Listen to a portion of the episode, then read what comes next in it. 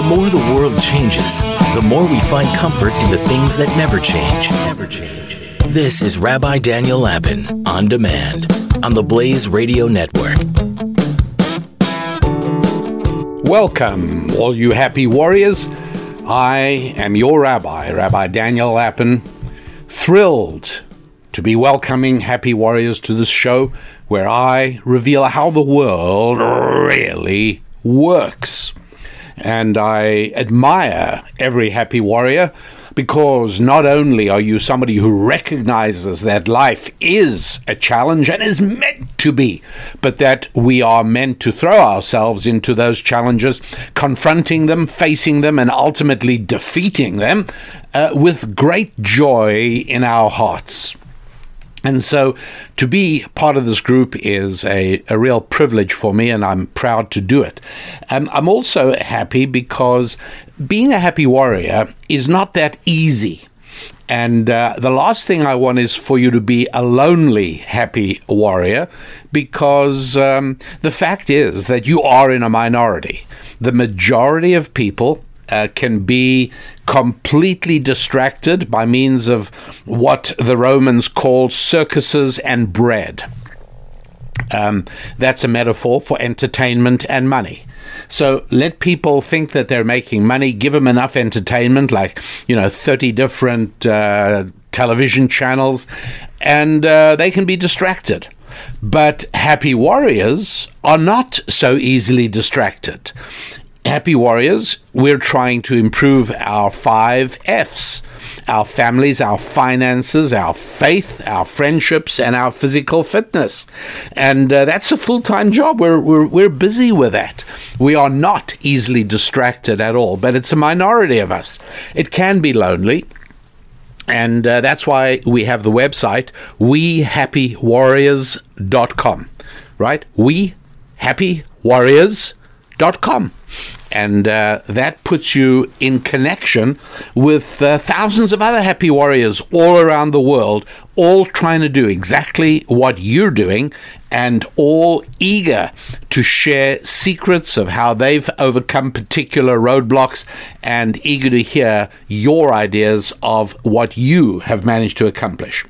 Now, today, one of the uh, techniques I want to give you, something that makes it easier to focus on your five F's, is um, to have built into you a an absolutely foolproof and reliable um, manure detector. Now, there are other words that can be used, but uh, being a family-friendly show, we will say a manure detector. Let me put it this way, you know. I didn't grow up on a farm, but I spent an awful lot of time on a farm as a child because my mom was a farming gal. Uh, she grew up on a farm, and uh, then she married my father and entered the wonderful world of rabbiing. But her father still farmed, and later on uh, her brother farmed, and so we used to visit the farm uh, fairly often. I knew my way around, and um, and uh, you know I, I was very comfortable with farming culture. I still am very comfortable with the farming culture, and uh, we to this day, by the way, I have to, this may sound a bit funny, but I I have such, you know how memory is linked to the sense of smell. You know, you you remember things when the smell comes back very strongly.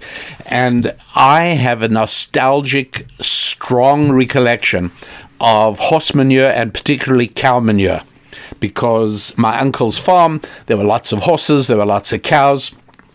And uh, as I used to roam around with my cousins and uh, some of the workers' children on the farm, uh, we were constantly surrounded by horse manure and cow manure. And one of the lessons that uh, we understood was you had to kind of be able to recognize it. So you didn't want to stand in it. You didn't want to sit down and have a picnic in it. You got to be able to recognize horse manure and cow manure. And uh, I want to share with you today some of the secrets of spotting horse manure and cow manure that is around you every day. There is so much information beamed at you. Every time you open a newspaper, you turn on the television, you uh, go online, a whole lot of stuff coming at you is pure, unadulterated horse manure, and if it isn't horse manure, it's cow manure. Only a small portion of it is actually real and true. And so how do we go about spotting horse manure and cow manure? After all, sometimes the people that are uh, sending forth horse manure and cow manure uh, are uh, highly credentialed. They are intellectuals and academics with fancy degrees and many letters after their names, and many of them occupy prestigious positions in privileged uh, universities and institutions and think tanks, and so surely they know what they're talking about, right? After all, wouldn't we want to trust science? Oh, sure, I trust science. It's scientists. Human beings, you know, human beings who make their living in science, them are the ones that put out a whole lot of horse manure, I nearly said the wrong word, and a whole lot of cow manure. And so uh, we are providing a public service today. In a sense, you could think of me as the Mother Teresa of broadcasting, because I am providing a service to you, absolutely free of charge. This is a service that is going to equip you to be able to spot the cow manure and to spot the horse manure that comes at you every single day. Now, here is perhaps um, rule number one, perhaps a, a really important principle. Rule number one is that the overwhelming majority of horse manure and cow manure is referenced in the spiritual zone, not the physical zone.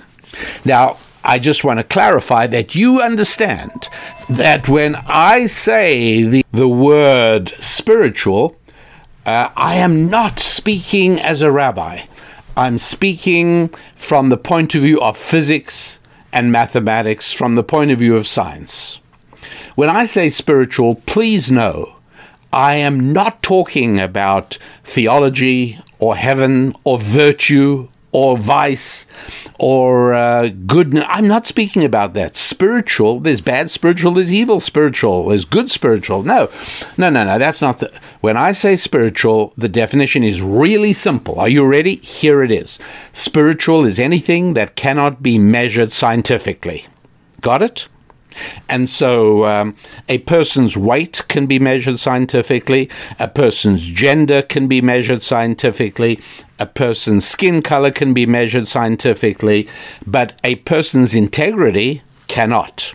Now, I know that there are a number of companies, psychology evaluation companies, that promise employers that they can subject new recruits to a test that'll measure in integrity, but it unfortunately isn't true. If it was true, there would never be any employee embezzlement happening, and it happens all the time. So please be aware, no, integrity cannot be scientifically measured. Um, how about optimism cannot be measured scientifically? So a laboratory can tell me, a laboratory can tell me a whole lot of things about a person, but it cannot tell me about the things I really care about, because I don't really care about whether what their weight is or what their skin color is or how much hair they have on their head. I don't really care about those things. But what I do care about, how optimistic are they? How persistent are they? How much integrity do they have? Are they loyal to their friends? Those are the things I care about. And sadly, there is no scientific test, because those are spiritual qualities. All right, that's the difference. So um, the weight of a book, physical. The uh, literary value of the content, no, there's no instrument for that. The weight of a saxophone or the length of a violin, all physical. How's about uh, whether the music made there is going to make me want to jump up and dance, or whether it's going to make a lump in my throat of sadness? Music can do all of those things, but there's no scientific instrument in any laboratory in the world that can possibly give us that information. And so please understand then that when I say spiritual and physical, I'm talking about spiritual being things that cannot be measured in a in a lab, and physical is things that can. So the overwhelming majority of cow manure, manure and horse manure is um, in the context always of spiritually related things. You know why? Because it's very hard to get away with speaking cow manure or horse manure on physical things. You know, somebody says um, um, the, uh, um, you know, the gravitational pull is uh, is nine point eight meters per second squared on planet Earth, on the surface of planet Earth. And somebody else says, well, that depends in uh, neighborhoods occupied by people with black skin. Well, it changes for them because they get badly done by. So for them, gravitational pull in black neighborhoods is only seven meters per second squared, right? Every intelligent human being, both black and white, bursts out laughing at such stupidity because you won't hear it. Right? No, because we simply can measure gravity anywhere on the surface of the Earth, and we know it's the same pretty much everywhere. I mean, the, the differences are teensy, having to do with slight variations in the shape of the planet, not worth talking about now. But uh, a statement like that would never be made because people who are promoting horse manure and cow manure know to stay away from the physical world because it's much harder to pull the wool over our eyes.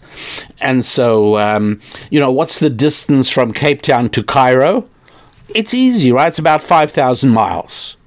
What's the difference? What's the distance from a town in Vilnius, Lithuania, called Vil? Excuse me, a town in uh, a town in Lithuania called Vilnius. What's the distance from Vilnius, shall we say, to Vladivostok on the eastern uh, border of Russia? Uh, that's about four thousand five hundred miles. Right. Nobody's going to argue with that. Is anybody going to stand up and say, wait a second, you know, you're penalizing the African continent. This is part of systemic racism. You're making the distances too big. It's hard for people to get across the African continent. We need to change this. Let's make the distance from Cape Town to Cairo three thousand miles, and we'll make the distance from Vilnius to Vladivostok, which is mostly white people. Let's make that six thousand. No, it's nonsense, right? You know, people don't do that kind of thing because we'd burst out laughing at them simply because distances are physical phenomena. They're objectively measurable. It's not an argument, right? Oh, um, you, you asked me what the gravitational acceleration on the planet is. Well, it depends. For men, it's about ten point three meters per second squared. For women, it's about uh, seven point two meters per second squared. And that just goes to show the sexism that is a flagrant part of American thinking. Right? You don't hear that because it's rubbish. And so the nice thing about physical phenomena is that there's not a whole lot of um, Uh, cow manure or horse manure. Now, you will hear things recently in American universities, which I think of as American kindergartens.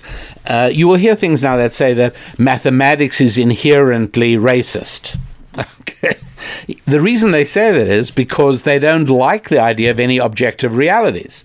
And so if we can blow mathematics totally out of the game, then It, we're free to change the distances as we like, and we're free to change gravity. We can do anything. My point is that objective standards are loathed and detested by progressives and socialists and their lefty stormtroopers.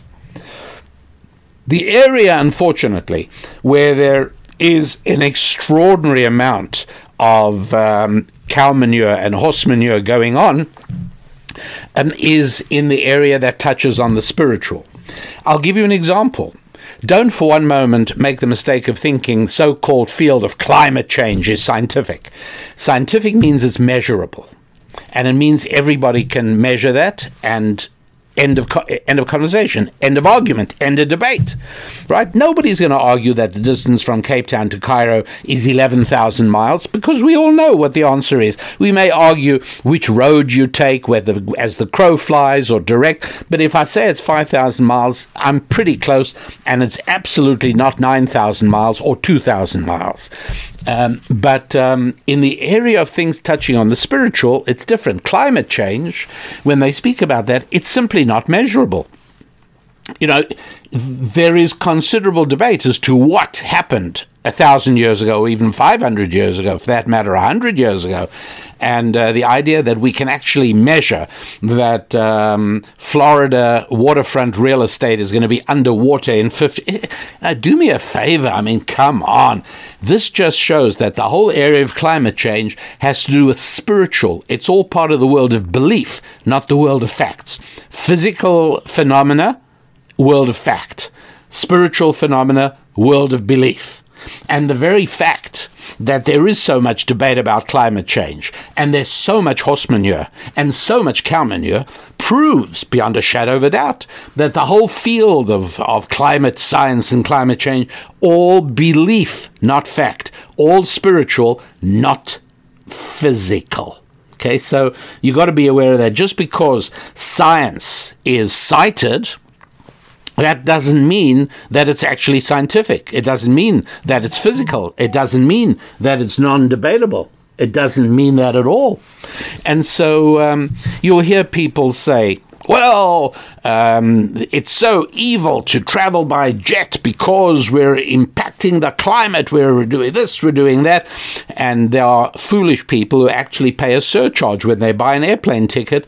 Um, they make people like Al Gore giggle with glee because he makes money when foolish people buy carbon offsets in order to make it possible for them to fly with a clean conscience. Okay, because people do need belief systems. And when we take away their Judeo-Christian Bible-based belief systems, it doesn't mean that they then become objective and rational. It means that they then become susceptible to the most preposterous and outrageous superstitions. Have you heard that uh, we're soon going to have battery-powered planes, so we don't have to burn jet fuel when we travel around? Look, um, not going to happen in the foreseeable future. The most advanced battery technology at the moment is the lithium-ion battery. It's about forty years old already, and it's even improved in the last forty years, but it's pretty much at the limit of its improvement. The kind of improvement levels you're getting now are teensy-weensy, like fractions of a percent improvement, because it's kind of as good as it's going to get. And now there may be a totally new kind of battery technology out there. Um, I don't think so. I do believe that the good Lord is pushing us towards an acceptance of nuclear power. And uh, the fact that the Uh, progressive socialist left, along with their lefty stormtroopers, the re- the fact that they uh, speak about, oh, we mustn't use fossil fuels, we need uh, renewables. So, you know, why not uh, a little bit of uranium?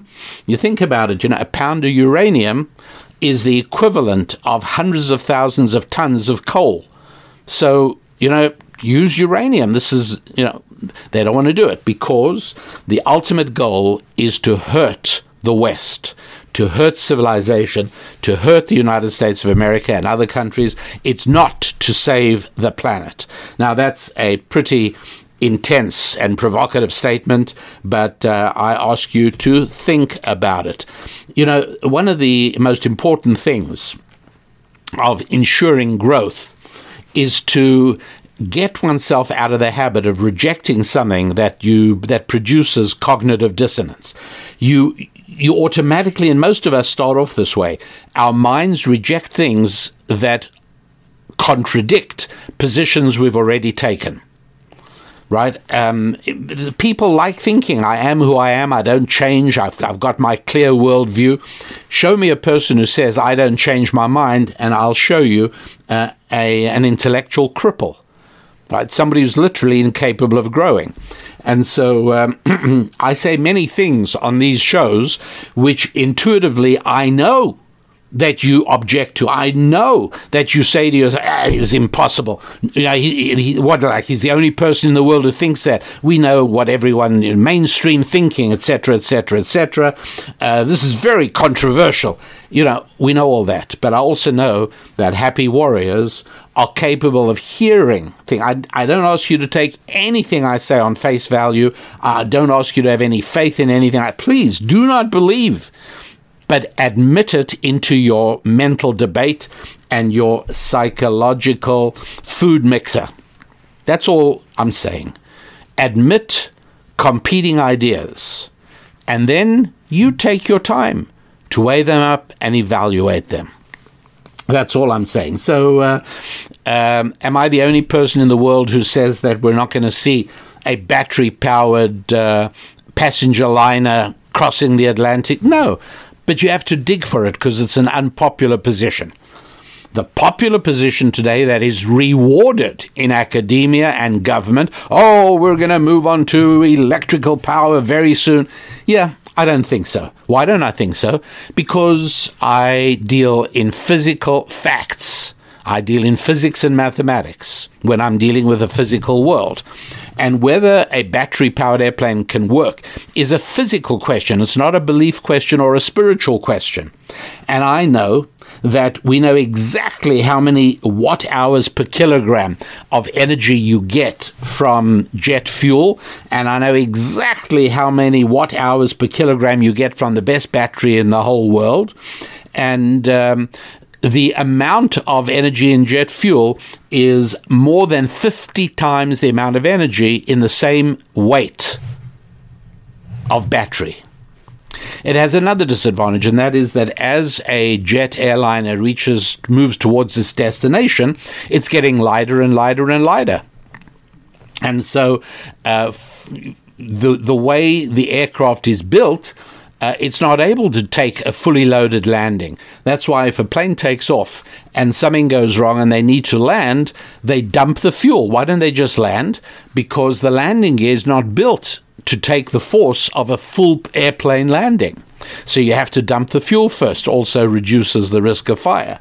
But a battery doesn't change its weight. As you use up the energy stored within it, the weight stays exactly the same. That's another disadvantage. Anyway, bottom line is that right now uh, we do not have the physical ability to transport people, many people, a long distance by battery airplanes. Um, I think it's not out of the question that we will see small planes, you know, twelve passenger airplanes capable of doing one hundred miles or one hundred fifty miles, sort of short haul. I think that's possible. Whether it's economical or not, I have no idea. Now, that's information, again, not hard to get, but I never did it. So uh, physical is where we do not see a whole lot of horse manure or cow manure. Spiritual is where we do. And uh, what I want to do now is, as the Mother Teresa of broadcasting, I want to give you some examples.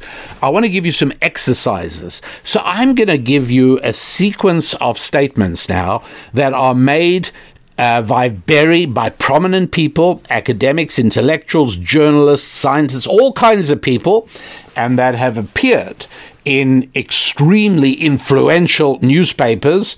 You know, I'm talking about the Brookings Institute. I'm speaking about Harvard Political Review. I'm speaking about the New York Times.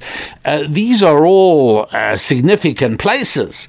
And these words I'm giving you have come directly from these journals, these magazines, these newspapers, these publications.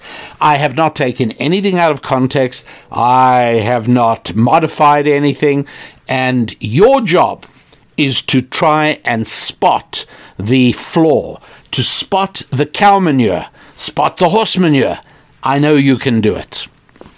So uh, September the second, twenty twenty, the New York Times Magazine uh, ran a big article entitled, "How Hunger Persists in a Rich Country Like America." Um, as is standard for the New York Times, it was an attack on the United States, obviously. But that's, you know, I'm not interested in the, for the moment, I'm not interested in the political biases of the New York Times. I think everyone knows about those. But what I am interested in is, where is the flaw here? How Hunger Persists in a Rich Country Like America. Well, can I say there are no hungry people in America? No. Uh, as as a matter of fact, uh, uh, I, I can tell you that um, on one day in um, September twenty twenty, I was really hungry. You know what it was? It was Yom Kippur, the Jewish festival called the Day of Atonement, where we do not eat or drink for about twenty-five hours. I don't remember which date it was in September, but probably fairly close to the time that article appeared. I was pretty hungry. So how hunger persists in a rich country like America. Um, look, in general, I mean, can I say there's no hungry people? Of course not. Um, is it also possible to say with exactly the same seriousness, um, how can obesity exist in a country like America? That would also be a true statement, right? But the problem here isn't the hunger or the obesity. The article was entitled, How Hunger Persists in a Rich Country Like America. Okay, what am I talking about? Uh, my friends, countries are not rich or poor. People are. Now, if you have a country in which a significant proportion of the population is rich, then that is one kind of country, but you can't call it a rich country.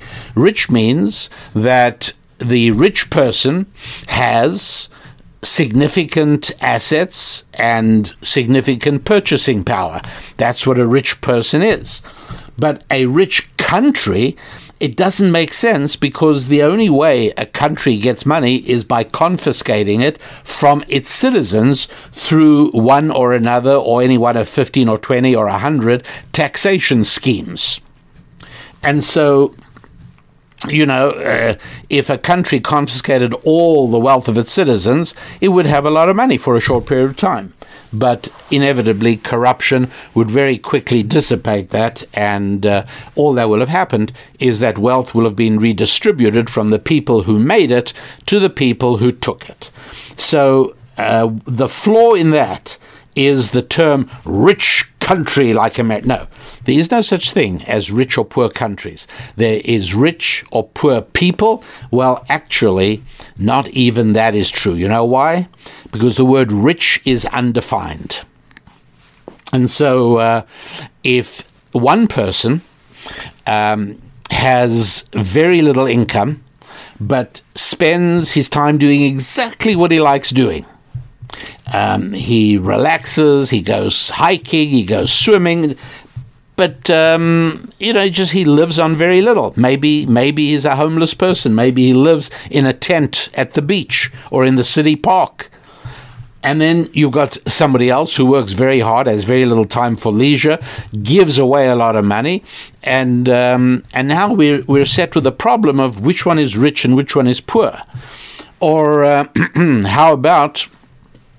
Um, one person decides that uh, he chooses that his wife will stay home and raise their children and build a family and create a, a real home. And somebody else says, me and my wife are both working twenty-four seven and we're building up our bank account. These are two different human choices. And so now to try and... Uh, and assign values to these two that make one rich and one poor, um, very impossible to do. I was going to say very difficult, but it's actually impossible to do. Um, also, it's a, a case of uh, the kind of choices that people make. And so rich and poor, those things could be used for animals. We don't we don't do it, but you could say that, you know, uh, an elephant that gets enough food is a rich elephant, because that's it. That's his requirements. But for us, there's so much else, and we're willing to exchange money for some of the other things, right? That's, you know, it's money by itself uh, is an unhealthy fixation. But as a means to things that are really important to one, then money becomes very important. But... Um, The term rich and the term country are the flaws in that New York Times article from September second, twenty twenty. Um, back in two thousand ten, in November two thousand ten, there's a magazine called the Harvard Political Review. Right? I don't have to tell you how prominent and prestigious that uh, magazine is. And um, here is the article's title. America is the richest country in the world. Same mistake. But then he goes on to say, I'm going to tell you the three reasons why.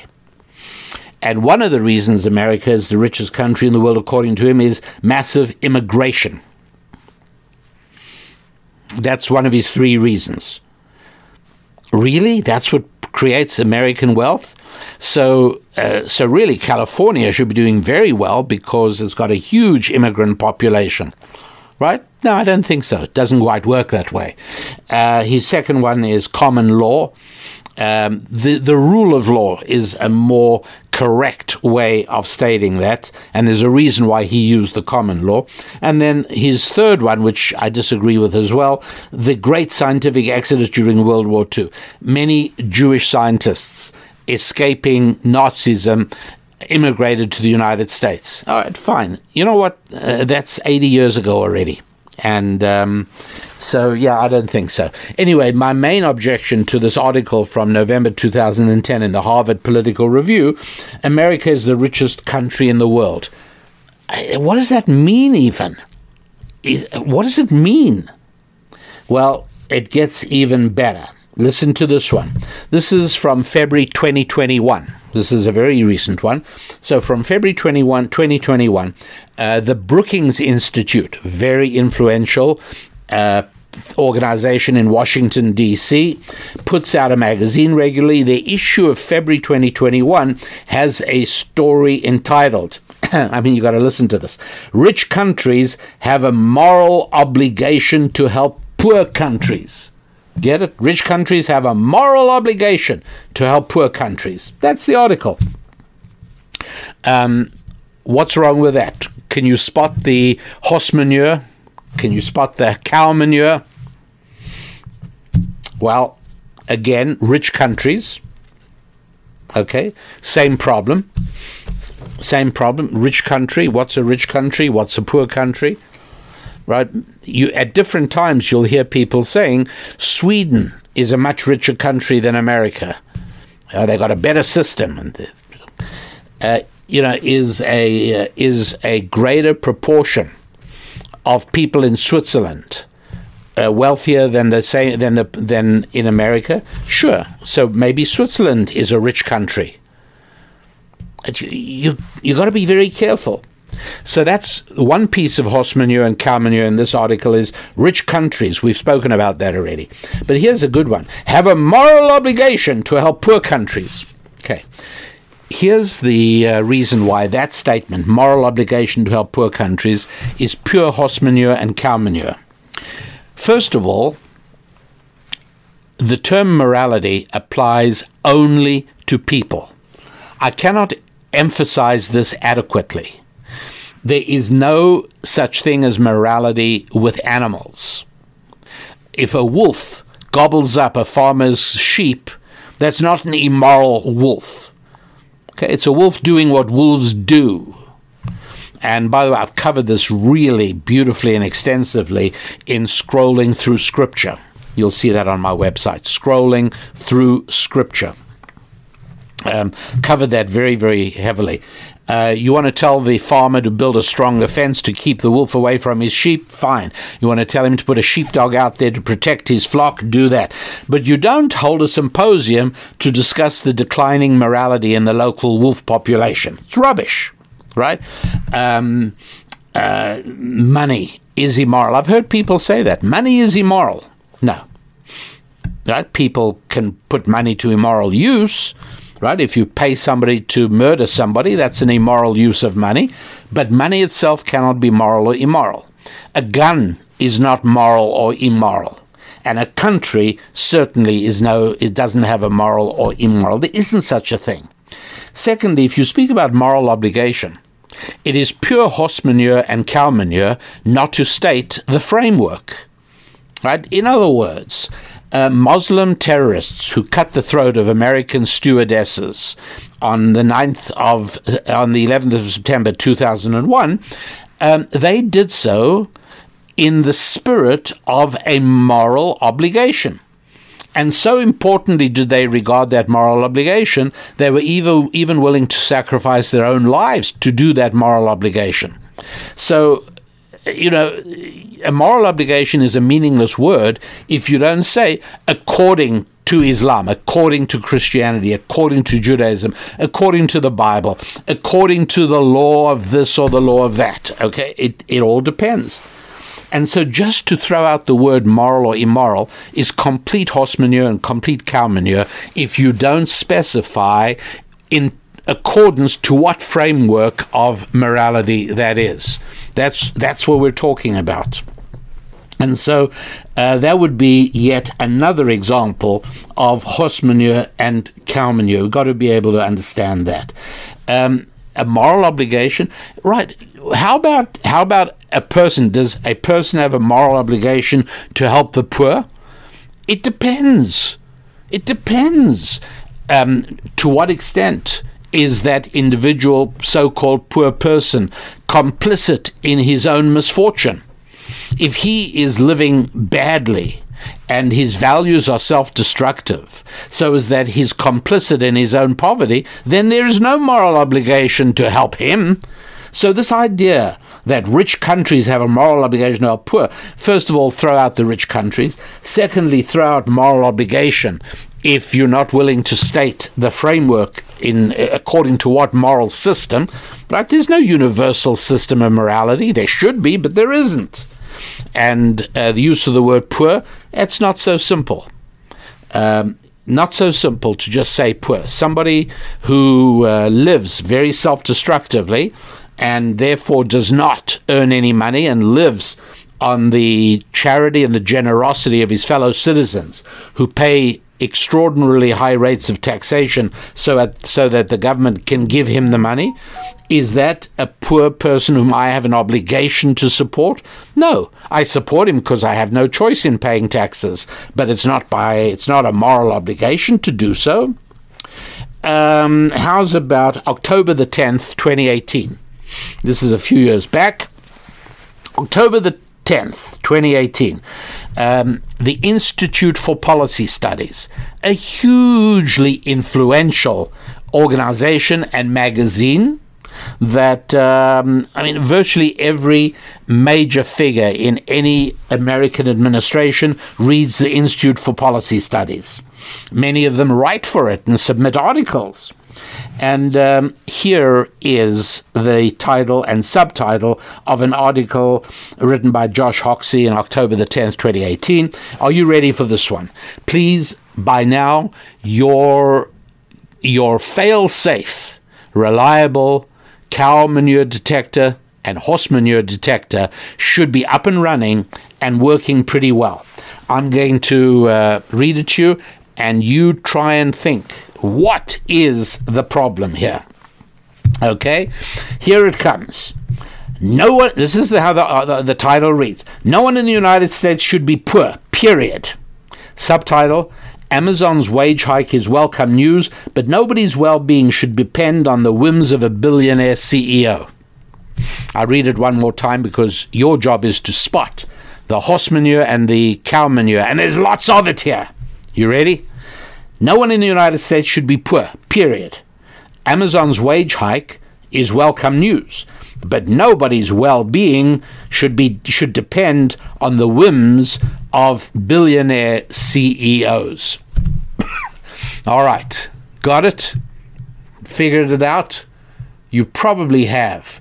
While you're figuring it out, though, uh, you're probably wondering, so how do you develop a clearer sense of spiritual and physical? How do you get a stronger ability and a, a good workout in being able to distinguish between the two and being able effectively to identify instances of where this is being exploited to baffle you and bewilder you and to mislead you and confuse you? And um, what I would recommend is something that Susan Lapin and I prepared a little while ago called the Genesis Journeys set. And the nice thing about this is you can download it immediately after this show. You can just go to the website and download it. Uh, or if you prefer, you can have it sent to you in um, in audio C Ds along with study guides. You download it, you'll get the study guide as a P D F. And so uh, what is it called? The Genesis Journeys set. It's made up of uh, four separate programs, each one tackling a different aspect of the physical spiritual understanding. Uh, each one is about two hours long. Each one has a full color study guide. Here is the title of each of the, the titles of each of the four, all of the four. Uh, first one is on male-female relationships. Madam, I'm Adam, decoding marriage secrets from Eden. Eden. Uh, the second one is Clash of Destiny, right? Decoding the secrets of Israel and Islam. The third one is Tower of Power, decoding the secrets of Babel. And number four, The Gathering Storm, decoding the secrets of Noah. And so if you would enjoy sitting down with your spouse, maybe with your intended spouse, maybe with your children, if you'd enjoy sitting down and spending an hour at a time or two hours at a time or eight hours at a time uh, going through exactly where and how these biblical insights are found and understanding the real world implications of these insights, then you would want to get yourself a copy of the Genesis Journeys set. And to do that, you go to my website, rabbi daniel lapin dot com, and go to the store, and then you'll find the Genesis Journeys set. Right, it's a four-part set, Madam, I'm Adam, marriage, Clash of Destiny, um, the eternal struggle between Israel and Islam, a uh, Tower of Power, the ultimate seductive power of socialism, very relevant to how uh, many people around the world today are being seduced by socialism. And then finally, The Gathering Storm, uh, which is societal collapse in terms of uh, sexual mores, abortion, and uh, many other things. Um, these are all part of what's called the Genesis Journeys set. And you can either have us mail you uh, the audio C Ds, or you can download it right away. So go to rabbi daniel lapin dot com and uh, go to the store and search for the Genesis Journeys set, and you'll get a choice of having it mailed to you or getting the download, and uh, you will really enjoy. By the way, I mean, it, it really brings about closeness. And uh, if you want to make sure that you and members of your family are on the same Same team, same page, same music. If you want to make sure that you're all moving along in the same general direction in terms of spiritual values, then here you have an eight-hour training program. Really, I mean it. All you got to do is set aside time to listen together and then talk about it. And so uh, we've got lots and lots of people who've written beautiful letters to me of how they play sometimes only about a half an hour at dinner, and then for the rest of dinner, the family discusses it. And they say, people have said to me, you know, I can't keep my kids at the dinner table. You know, they gobble their food and then they want to go off to play video games or something. This is the first time we've actually managed to get them to be there. Well, because you are listening to what they have to say. You've posed a set of provocative, um, uh, stip- uh, not, not stipulations, but you've presented uh, some provocative propositions, or at least I have, and you've played it for them, and uh, and now you're willing to talk about it. Believe me, when a family spends time discussing values and debating spiritual values, you're bringing the family closer together. And so um, really, you know, the, the value of this is what it does for your family and uh, what it does for human beings. You you might decide to put a small group together at, at church or synagogue and listen to it. However you decide to use it, the point is that when people develop a shared outlook on ultimate spiritual values, they become closer together. Right. So there it is. Genesis Journeys set. And um, you can get that at rabbi daniel lapin dot com. Please do go ahead. Okay. So what is the cow manure and the horse manure on the question of uh, no one in the United States should be poor, period, says the Institute for Policy Studies in October twenty eighteen. Uh, and then they say Amazon's wage hike is welcome, but nobody's well-being should depend on the whims of billionaire C E Os. Okay. Uh, what's wrong with this one? No one in the United States should be poor, period. According to whom? When you say should be, that's a moral judgment. According to who? What are you talking about? And if there are, who's at fault? Well, I could guess the United States probably. But um, again, we've got the issue of poor. What does poor really mean? Right? Does poor mean having an income of below thirty thousand dollars a year, twenty thousand dollars a year? Is that what poor means? How about the uh, retired person who has vast assets and a very a very low income, right? Is he poor? Believe me, the term poor is non-real when applied to human beings. It simply is non-applicable. So no one in the United States should be poor. Why? Why is that? So I'll tell you what's going on here. Um, the, when the Bible speaks of poor, I'm thinking of Deuteronomy chapter fifteen, for instance. Bible speaks of, of poor. Um, what are they talking about? Well, the Hebrew word is not an absolute. It doesn't say, well, they're this amount, right? When it speaks about poor, there are two categories. One is somebody who has no idea what he's going to eat tonight and where he's going to sleep tonight. Right, that's one level of poor. Another level of poor is somebody who has less than you. Right? So, again, it's important to understand every human being in every normal society, even this was even true in the Soviet Union, it's true in Cuba, it's true in China. Every single human being can turn around and look over one shoulder and find somebody who has much less than they. But they can also turn around and look over the other shoulder and see someone who has much more. And so, with respect to the person who has much more, he looks at you as, oh, you poor person. With respect to the person who has much less, he looks at you and says, oh, what a rich person. Rich and poor are purely relative terms. They are not absolute. Now, that the person who writes articles for the Institute for Policy Studies needs to be told this is extraordinary. And it tells me that they are moving into the area of belief and indoctrination in this case. So it's it's pretty amazing. Um, the idea that we are also uh, passive beings with no agency in our own circumstance. No one in the United States should be poor. And if they are, well, it's the fault of the United States. Presumably that's what he's saying. By the way, when you read the article, it's not as if clarity ensues. I can tell you that. Um, and uh, nobody's well-being should depend on the whims of billionaire C E Os. Again, this is all based on the idea that the minimum wage is the correct avenue out of poverty, whatever poverty means. All right, obviously I'm not going into the minimum wage today, but um, but there there it is. Um, you know, actually, you know what? Let's let's jump to Foreign Policy Magazine. Again, everyone in the State Department in the United States reads it. It's read in London and Whitehall.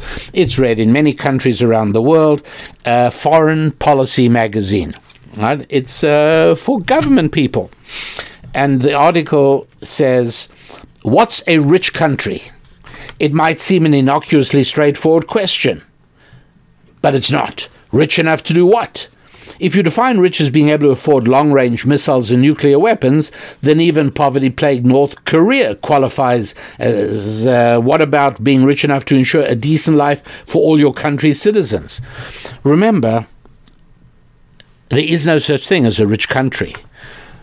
The cow manure and the horse manure occurred in the very first line of the article. What's a rich country? Right. It's nonsensical. And then the rest of the article is trying to define what a rich country is, but they can't do it. Maybe a rich country is enough to ensure a decent life for all your country's citizens. It's not possible. There is no way for government. The founders were smart enough to realize that it's not the job of government to ensure a decent life for all your country's citizens. What is a decent life? What happens if somebody has a dissolute and depraved lifestyle? Is there any government on earth that could ensure him a decent life? This is sheer nonsense. But remember, the nonsense always comes about in the non-measurable areas of belief, never in the areas of physically measurable phenomena. So, uh, oh, here's another, uh, here's how that paragraph ends in terms of what's a rich country. Maybe it means being rich enough to be a good global citizen, providing aid to those in more desperate need. So you hear, you see from here, there is an implicit obligation on, shall we say, Great Britain, Sweden, Switzerland, and the United States to give money to Bangladesh, Somalia, the Sudan, and Zimbabwe. Right? That's what it's saying. Because, right, a good global citizen. Again, using the terms good global citizen means you're using a principle of morality where it doesn't exist. There is no, you've, you've given no measure of morality anywhere. You've not told me what it is or where it is. It's simply not there. And uh, and and so there again, it's like non-stop. What I, what I recommend you do, because you're going to not only enjoy this, but it's actually going to benefit you, start turning on your highly sensitive cow manure and horse manure detectors before you read or watch or listen to any piece of information. And you'll be astounded, really astounded. I hope I've made it clear that uh, money is a spiritual phenomenon. And so there's a great deal of uh, cow manure and horse manure in the area of business, finance, economics, anything to do with money. Um, for instance, I hear very often people saying, I'm very underpaid. And I usually try and make a joke about it. You know, and I, I, I smile and I say, yeah, who doesn't think they're underpaid? And then the person says, no, I really am. You know, I'm, I'm a teacher, or I'm a this, or I'm a that. I'm really underpaid. So I say, well, are you telling me because you'd like some advice? And they say, well, like, do you have any? And I said, do I ever? Am I a rabbi for nothing? Sure. Quit. Excuse me? I said quit. Why, why would you be willing to work somewhere where you're underpaid? Quit. Tomorrow. Today. Quit. And they look at me bewildered and they say, well, um, you know, well, so, you know, how am I going to m- make a living? And I say, well, you start working for somebody who pays you the right amount. And they say, uh, well, how do I know I'd find such a job? To which I say, aha! Yes, exactly. You see, there is no such thing as underpaid. If you are willing to work for that, you are not underpaid. You are being paid what you and your employer have mutually agreed upon is your value. And if you made a mistake, quit. And go and work somewhere where you get paid the amount you think you're worth. That's a really important point to understand. Value is something that is the figure at which two human beings agree to effect a transaction, right? That's all it is. There is no such thing as objective value, because on spiritual matters, there is a, a, a, a possibility of differing views, because different people have different value systems. Um, what is the, you know, in the absence of other human beings, nothing you have is any value. The only value is in the presence of other human beings. What's the value of your house? I got a better question. What is the value of a beautiful, large mansion in Palm Beach, Florida, if the owner is the last human on earth? There are no other people on earth. Everybody else has vanished. Last year, what's the value of his house? Probably zero, because there's nobody be willing to buy it. Do you understand what I'm saying? And so, um, uh, well, I, you know, I'd, I'd value my um, uh, nineteen eleven edition of the Encyclopedia Britannica at, uh, oh, two thousand dollars. What does that mean? It means that I might be willing to sell it for two thousand dollars. However, unless there's somebody willing to buy it for that money, the valuation is meaningless. It's simply a figure I put on it. But that doesn't tell me what it's actually worth. Do you follow? This is like really important to understand. So here is the last and perhaps very best example of cow manure and horse manure. This one is from a Philadelphia newspaper. You'll pardon me. And this was published April, Philadelphia Inquirer, actually, as it happens. And this was published uh, the end of April twenty twenty-one. And here's the headline. Homes in black neighborhoods are valued less than similar homes in white areas. Okay, think about that for a moment. What's wrong with that? Where's the cow manure and horse manure in that statement, right? Well, here's the subheading. In Philadelphia, homes in primarily black neighborhoods are undervalued by an average of about twenty-six thousand dollars or twenty-seven percent compared with similar homes in primarily white neighborhoods.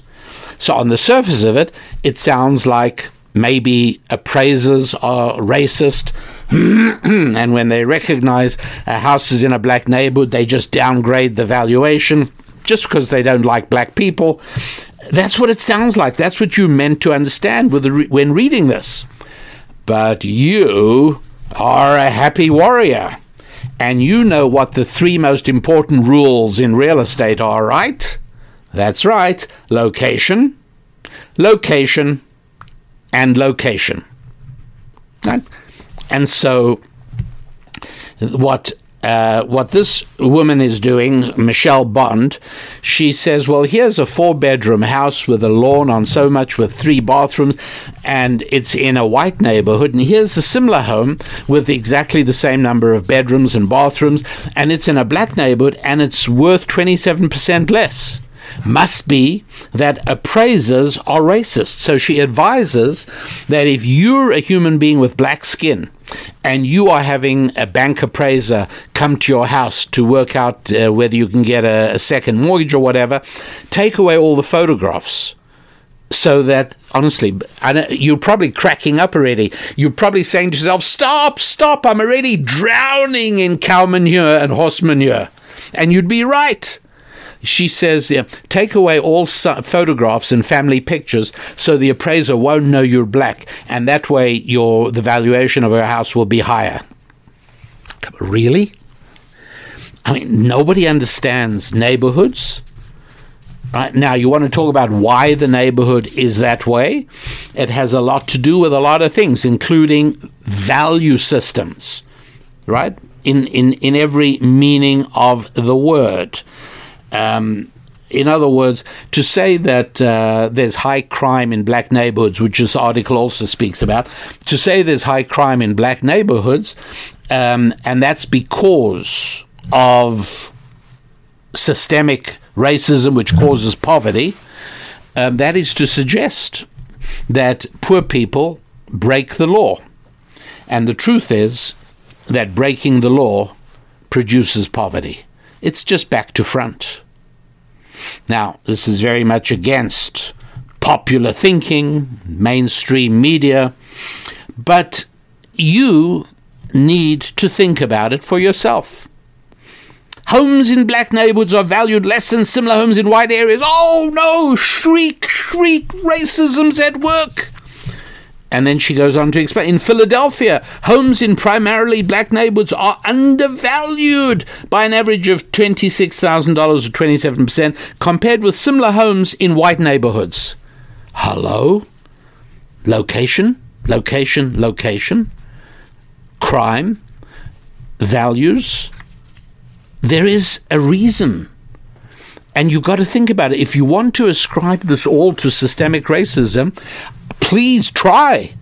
Go ahead, try and figure out a construct that would allow you to do that. you're going to find it to be incredibly difficult. I really, really did try with every good faith in the world. I tried to buy into her idea that it's uh, it's racism in the mind of bank v- appraisers um, because as soon as they know that a house is in occupied by black people, they give it a lower appraisal. Right? It's it doesn't make sense. It doesn't pass the cow manure, horse manure test. And yet, a mainstream newspaper, here it is. And um, and the article continues all the way, proceeding to, to make this case that uh, appraisers are racist, and that's what's going on here. Well, it's it's it's pretty tough, my friends. But um, all of this is what we find in everything that comes in at us. And I want to wrap us up now with just a moment or two of reasons for what's going on. In other words, why is it that there is so much horse manure and cow manure in the belief, spiritual side of life in the world today, in almost any country you live in? Why there's so little Uh, cow manure and horse manure on the physical side is because those things are measured. That's one of the reasons that in the universities or kindergartens of the United States of America, for the most part, the science and technology and engineering and mathematics departments at those universities are somewhat freer of uh, political leftism and political correctness, because for the most part you're dealing with measurable physical phenomena. It's mostly the liberal arts areas, all right, gender studies, all right, and so on and so forth. That's pretty much where it is. Why? And I'll tell you the reason. I said it once earlier in the show. I want to emphasize it and repeat it, and that is that every human being needs something to believe in. Now, this is on a very deep subconscious level, right? I'm not saying you walk around scratching your head every day saying, now, what can I believe in? I'm not saying that. But I'm saying on a deep and often subconscious level, we human beings need to believe that our lives are more than simply being a few dollars worth of common chemicals laid out in the form of cells, and we get born, we eat, we defecate, we reproduce, and we die. It's difficult to live with believing that is the full essence of my life. And people who do believe that very often feel themselves going downhill. It becomes a self-destructive system. And so most people, even subconsciously, yearn to create for themselves systems of belief. They seek out something that makes sense of the world. Now, the one that works best that I can tell you about is called the Judeo-Christian Bible-based belief system.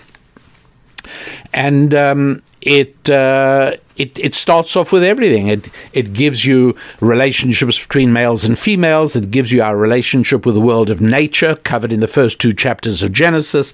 Um, it goes on to speak about family relationships. It speaks an enormous amount about finance, economics, money, and business, a tremendous amount of that. It speaks about rule of law and property. And so it is an entire belief system that makes sense of our lives. And we all need something like that. Now, if for one reason or another you've decided to reject, maybe you had a bad experience at church, maybe your parents were very religious and they uh, inflicted a religious rigidity on you. Uh, maybe you had a bad teacher at Sunday school or a bad rabbi or whatever it was. But there's something, or maybe maybe you got influenced by several years at a university where you were indoctrinated to believe that secular atheism is a higher level. It reveals more intellectual ability, and it reveals a greater intelligence. You, all of these things, you could easily have been influenced at different stages of your life. But whatever it is, you know, here you are right now. Um, you need faith. Now, you can choose faith in the God of Abraham, Isaac, and Jacob. You can choose faith based on the Judeo-Christian, biblically based system. You can do that, which I think is a pretty good choice. I think it gets you to the right place, and it has the additional advantage of being true, but that's just my belief. Or on the other hand, you can choose the alternative. And it turns out that there's not really that many alternatives. The alternative right now, available to all in all parts of the world, is secular socialism, progressivism, and um, and leftism. And here's why it's wrong to compare capitalism and socialism.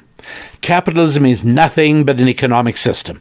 Capitalism is a system that uh, addresses the questions of how money is created, how property is uh, distributed, how ownership is calculated. The, that's all capitalism is. It, it's pure numbers.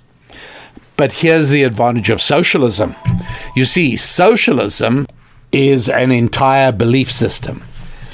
And socialism uses the language of morality, taking care of the poor.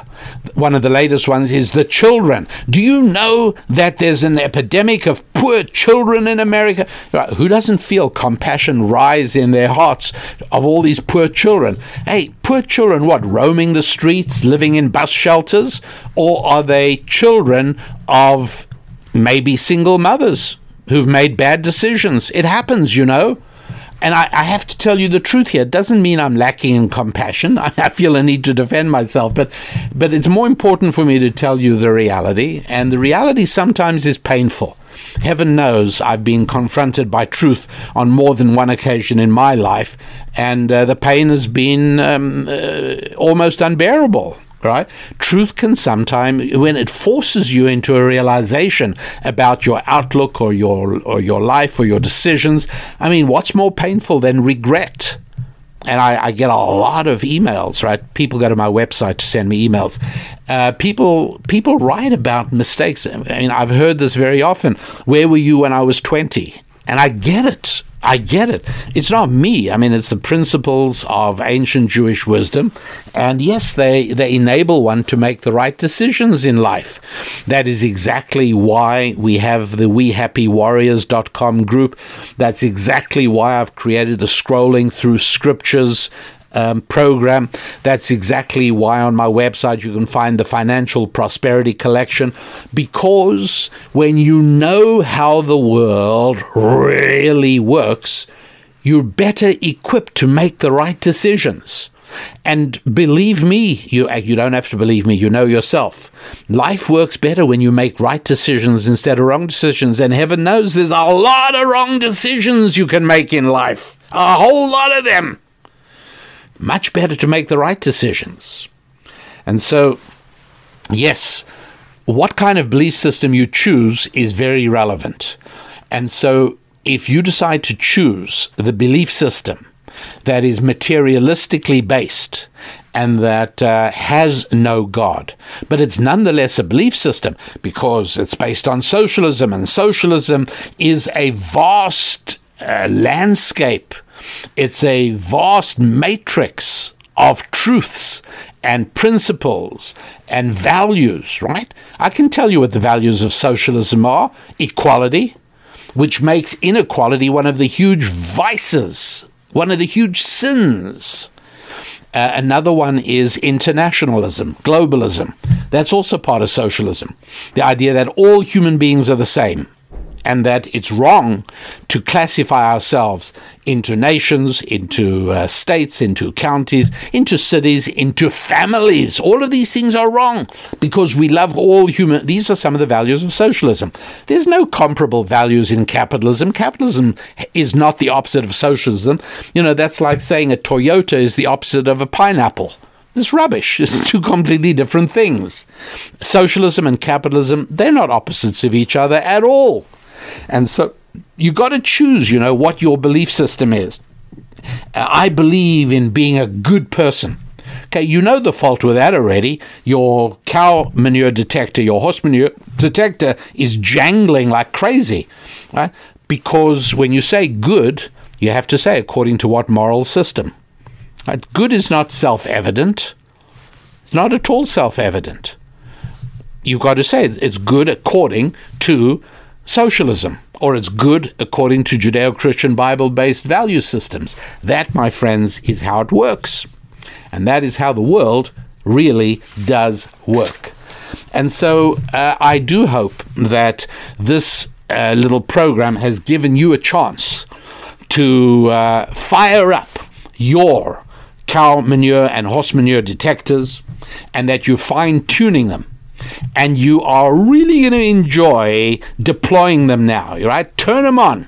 Turn them on when you read the news. Turn them on when you listen to uh, uh, anything. You read a book, listen to an audio book, listen to a, a podcast, listen to a radio show. You should have your your uh, your uh, uh, cow manure and horse manure detectors firing when you listen to everything, including my show, by all means. You know, I, I really don't want you to take anything on faith, as I said. Evaluate it according to your own life experiences, the things you have understood to be true, and in that context, you will know whether, in fact, this is cow manure and horse manure, or whether, in fact, no, it is a guide to identifying what really is horse manure and what really is cow manure. And that, my friends, is how the world really works. The website is w w w dot rabbi daniel lapin dot com. Do visit with us, and uh, you can drop me a line over there. Love to hear from you. You can also read back copies of all our columns and articles. There's a whole lot of ancient Jewish wisdom for free right there on the website. And uh, you should also take a look at the Genesis Journeys set, which I've spoken to you about. You might also want to look at the Financial Prosperity Collection, and uh, that way you help me to help you, and we all move forward, developing our five F's, becoming more effective, holistic human beings. So, uh, until next week, my happy warriors, I want to wish you very good times in your relationships with your faith, with your finances, with your family, with your friendships, and your physical fitness. I'm Rabbi Daniel Lapin. God bless.